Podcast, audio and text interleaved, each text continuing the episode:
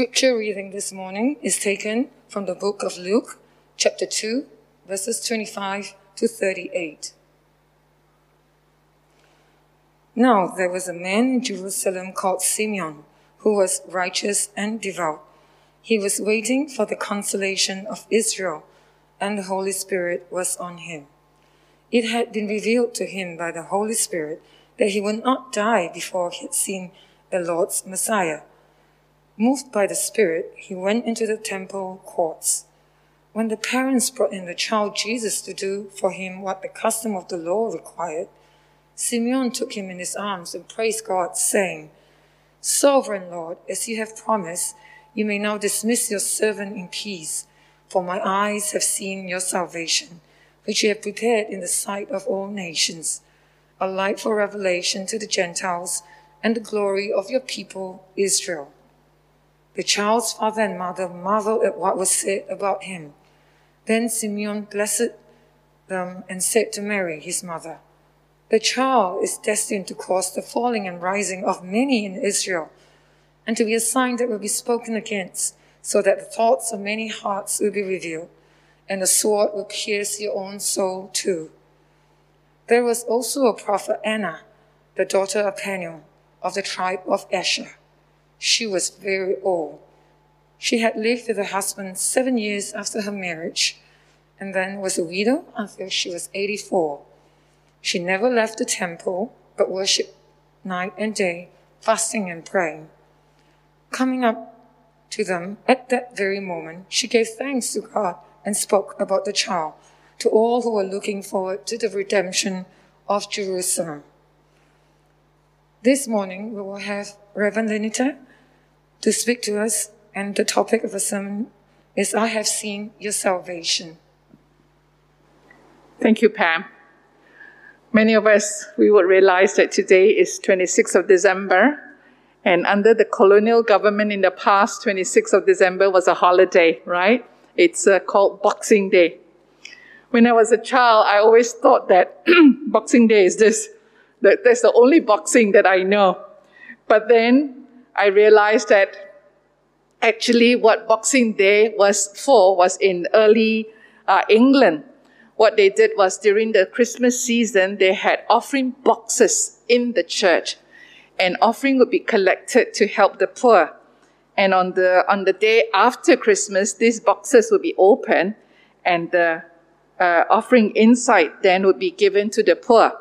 Another tradition is that on Christmas Day, the servants of the wealthy people would be working. And so they are not able to spend Christmas with their family members. But the day after, that's a day after Christmas, then the wealthy uh, uh, employers would then pack food and cash and presents in boxes. And so then each servant would be given a box for them to go home and spend Christmas with their family. But of course, times have changed. Nowadays, in different parts of the world, Boxing Day is a day for shopping. But what about us here in church? For some of us, we may think, well, Christmas is over, and so life goes back into a routine. But this year, we are very intentional that Christmas is not just celebrated one day, but remember, we had the whole four weeks of Advent Sundays and then now, today, it's still considered Christmas season. We use the word Christmas tide.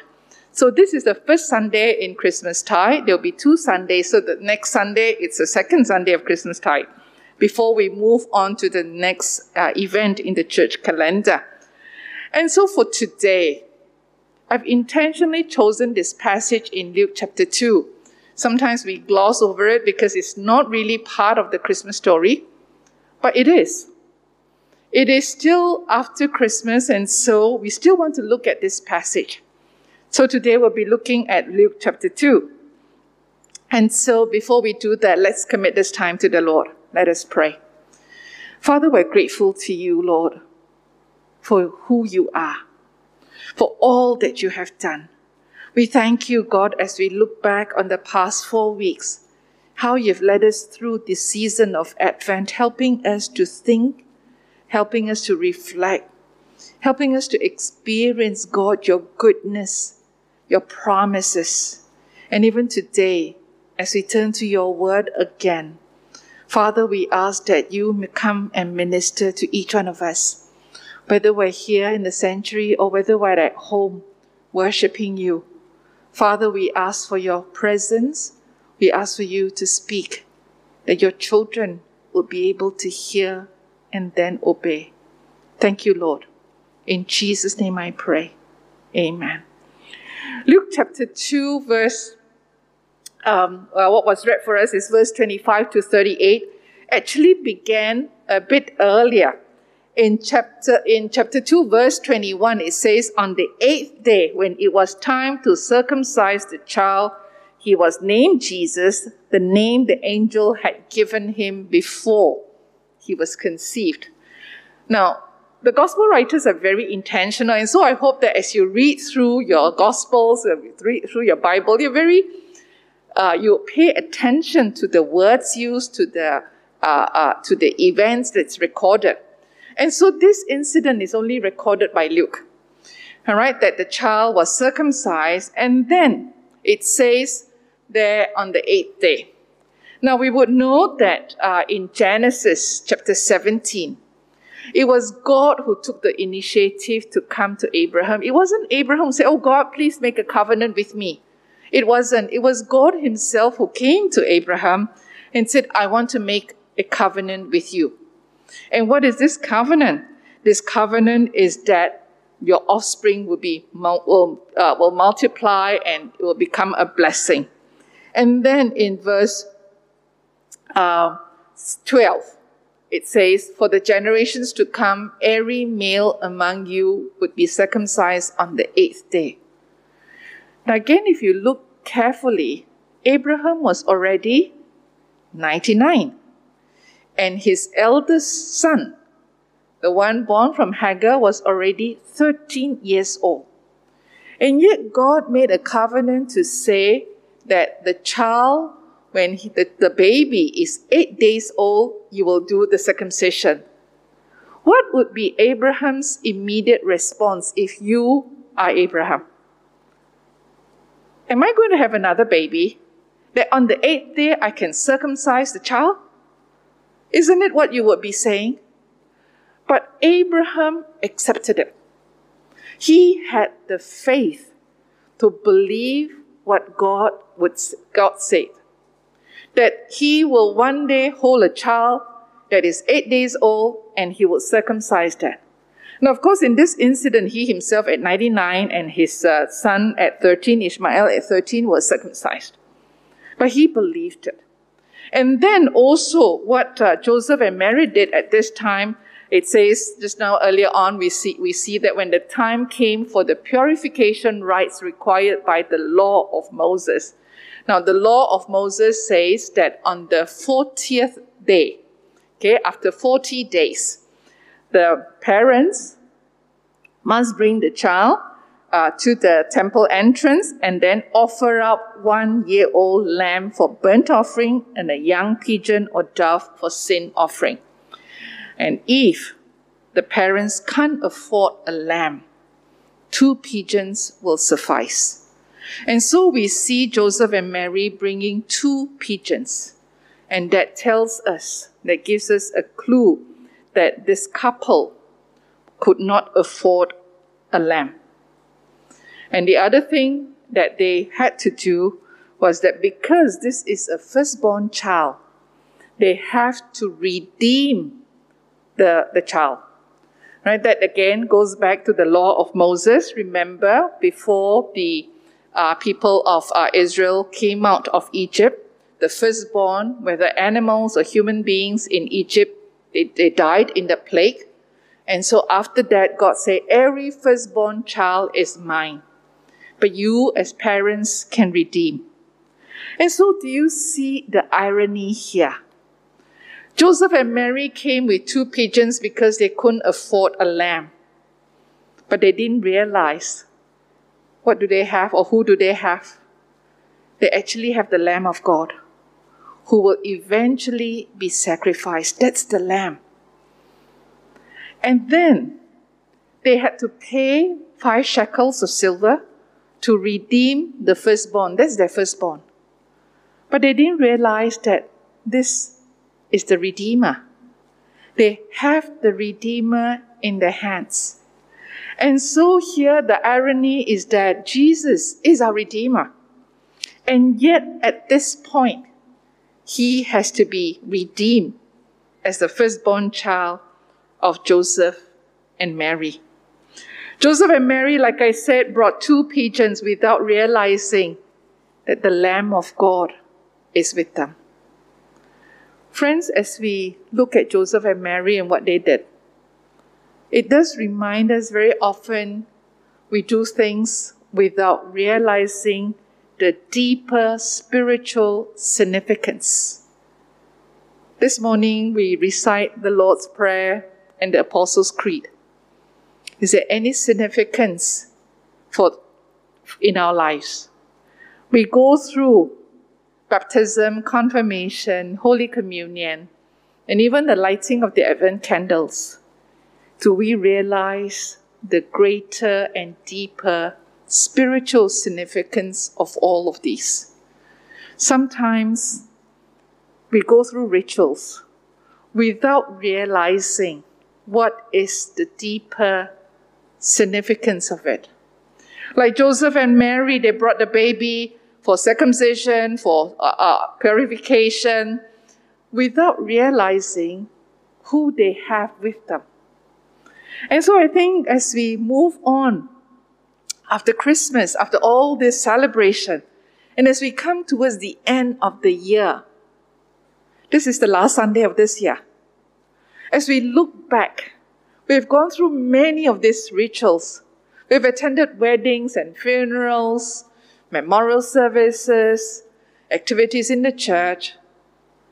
Do these mean anything spiritually to you and I?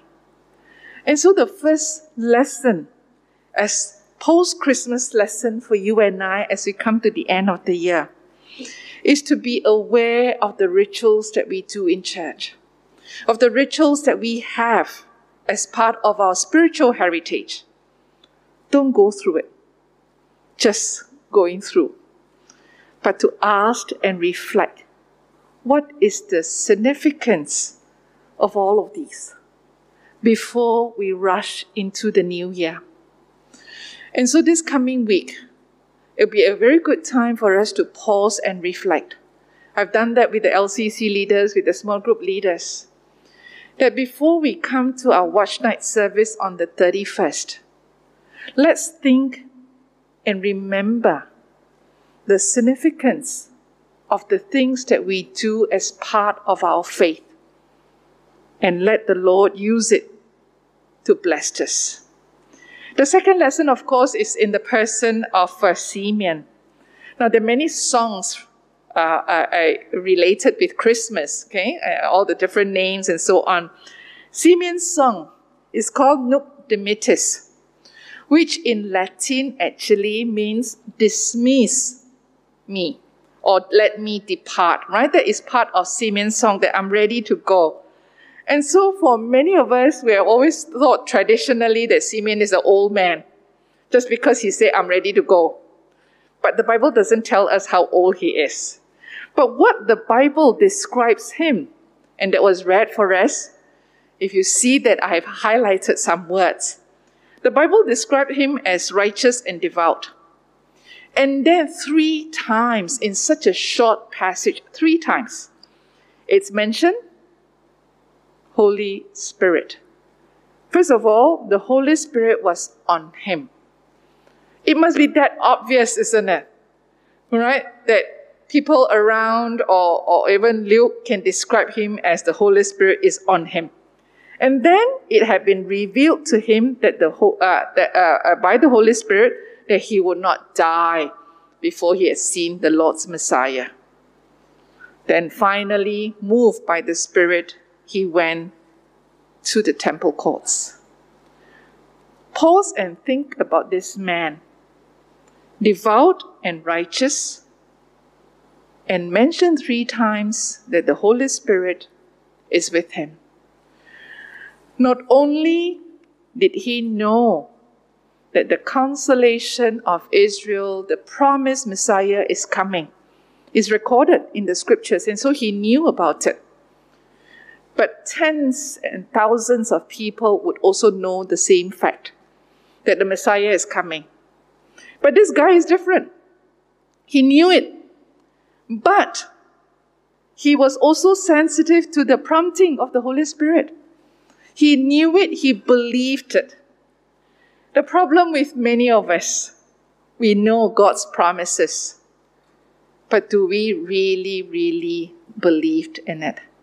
Or how many percent do we believe?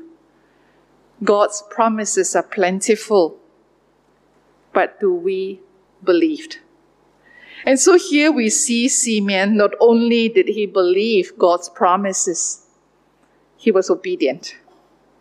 When the Holy Spirit prompted him, today is the day, let's go to the temple courts. He was obedient and he went. I was wondering to myself that if I'm Simeon, if the Lord say, okay, today go, what would be my response? God, you have been silent for 400 years. Yeah, I know the Messiah is coming. Yeah, I believe, but. So here we see Simeon he knew, he believed, he was obedient. And so he was blessed to see and to carry the baby in his hands. Those of you who uh, worked together closely with me in these past two years would know that I often say I don't have a lot of faith and I'm not totally obedient when the Lord tells me to do things. And that would be my confession. But yet, in the last two years, I have seen how the Lord led and guided. When the MCO started last year, the word that the Lord gave to me personally and some of the leaders is about Joshua crossing the Jordan River. And I was very hesitant. I said, No, Lord, no. If I put my feet on the river and the waters don't part, I would be so embarrassed. I'll lose face. And the Lord reminded me the worst thing that can happen is I'll sink into the water. And that's it. And so since then, I've been trying to be obedient, to listen, and look at where we are today after two years of the different MCO. Many of us are Zoom experts now, right? We have Zoom on prayer meeting. We have small group on Zoom. We have meetings on Zoom. We even have weddings and funeral services on Zoom. We've come a long way, my dear brothers and sisters. And remember at the beginning of last year when I said, let's go deeper. I never knew that this is going to happen, that this is, this is it. But as we learn to trust in God, as we learn to be obedient, we move one step at a time. And so today, together with Simeon, I pray that all of us will be able to say with such confidence, I have seen your salvation. Simeon can say that because he has seen, he has believed, and he's seeing God's salvation. These past few weeks have been very hectic. On top of everything else, there are a number of funerals of our elderly church members. In many cases, I don't know these elderly members. But I count it a privilege and an honor that before the funeral services, I have the opportunity to talk with either church members or family members and find out stories about the person who has passed on. And many, many times I hear stories of their faith. And I'm just amazed. And so I would quote the words of Paul, who said, I have fought the good fight. I've finished, I've run the race, and then I've kept the faith. And so Paul was so confident in saying that that I've done what God has asked me to do, I'm ready to go. And Simeon says the same thing. that I have seen your salvation.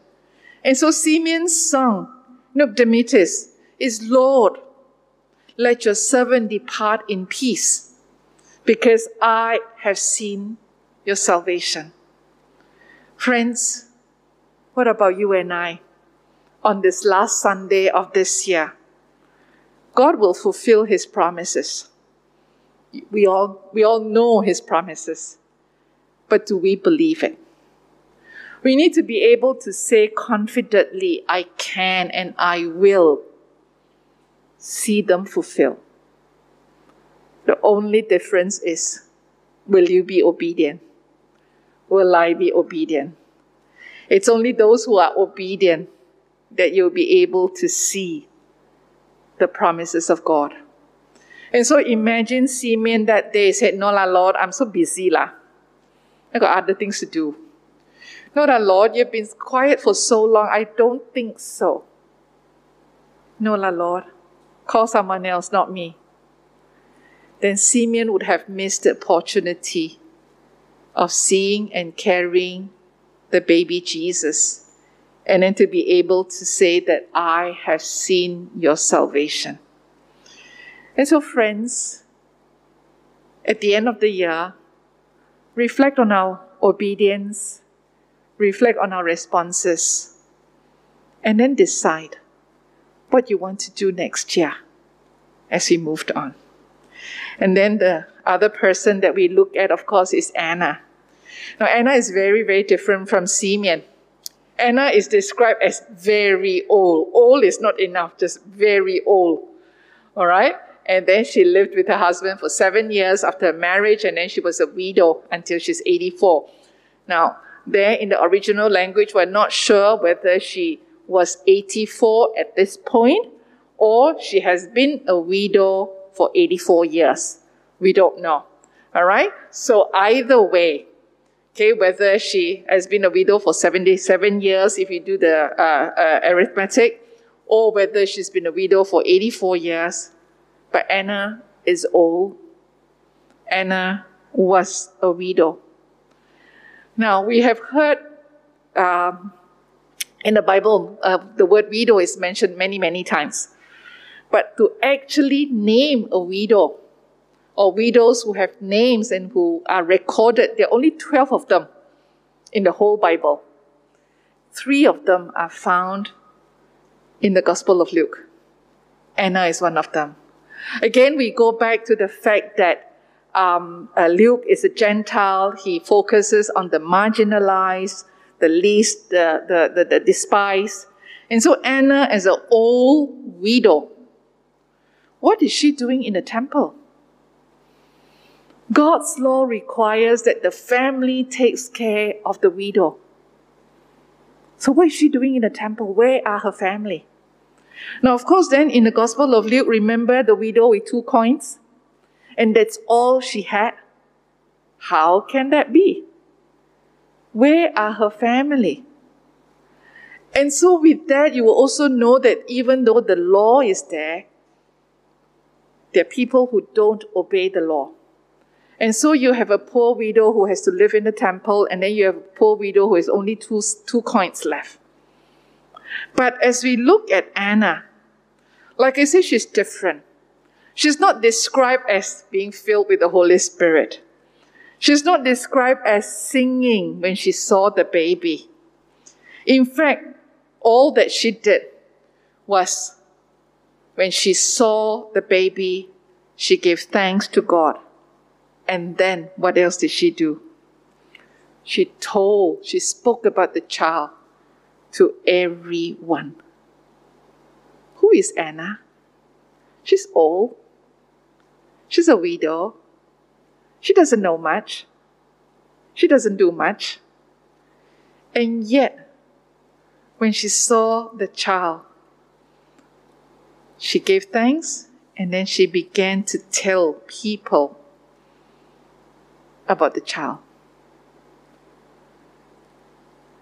If I asked you, those of you who have lived in Kuching longer than me, where can I get the best laksa? Opinions may differ, but I'm sure every one of you would tell me a place. What about the best kolo mee? You will also tell me.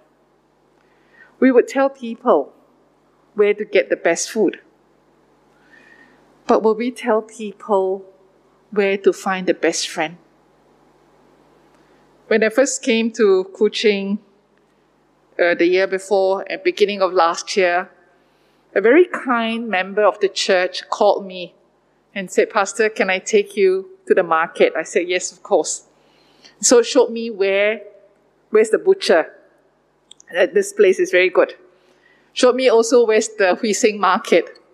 And then tell me where to get groceries and so on. And I appreciate that. It's one person who knows the news and telling another.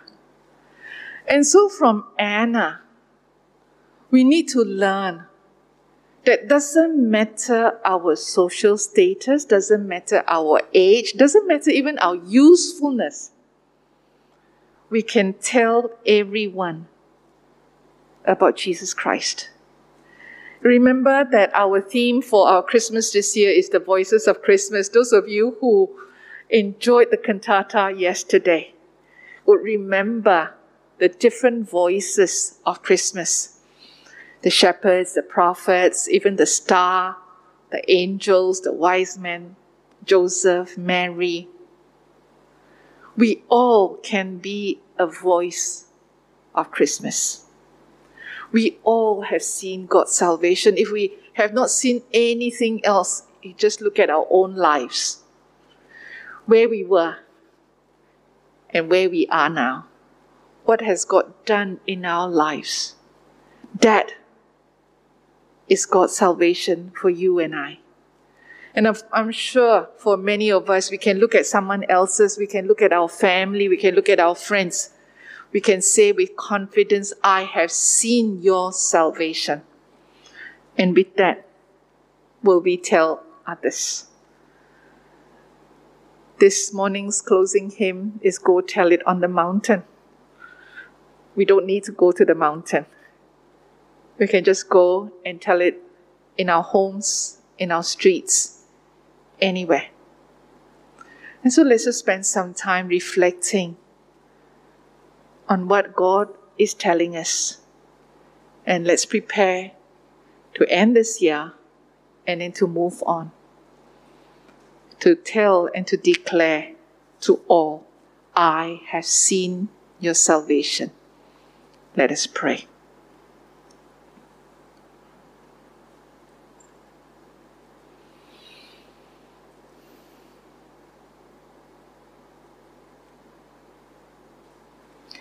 Yes, Father, I have seen your salvation.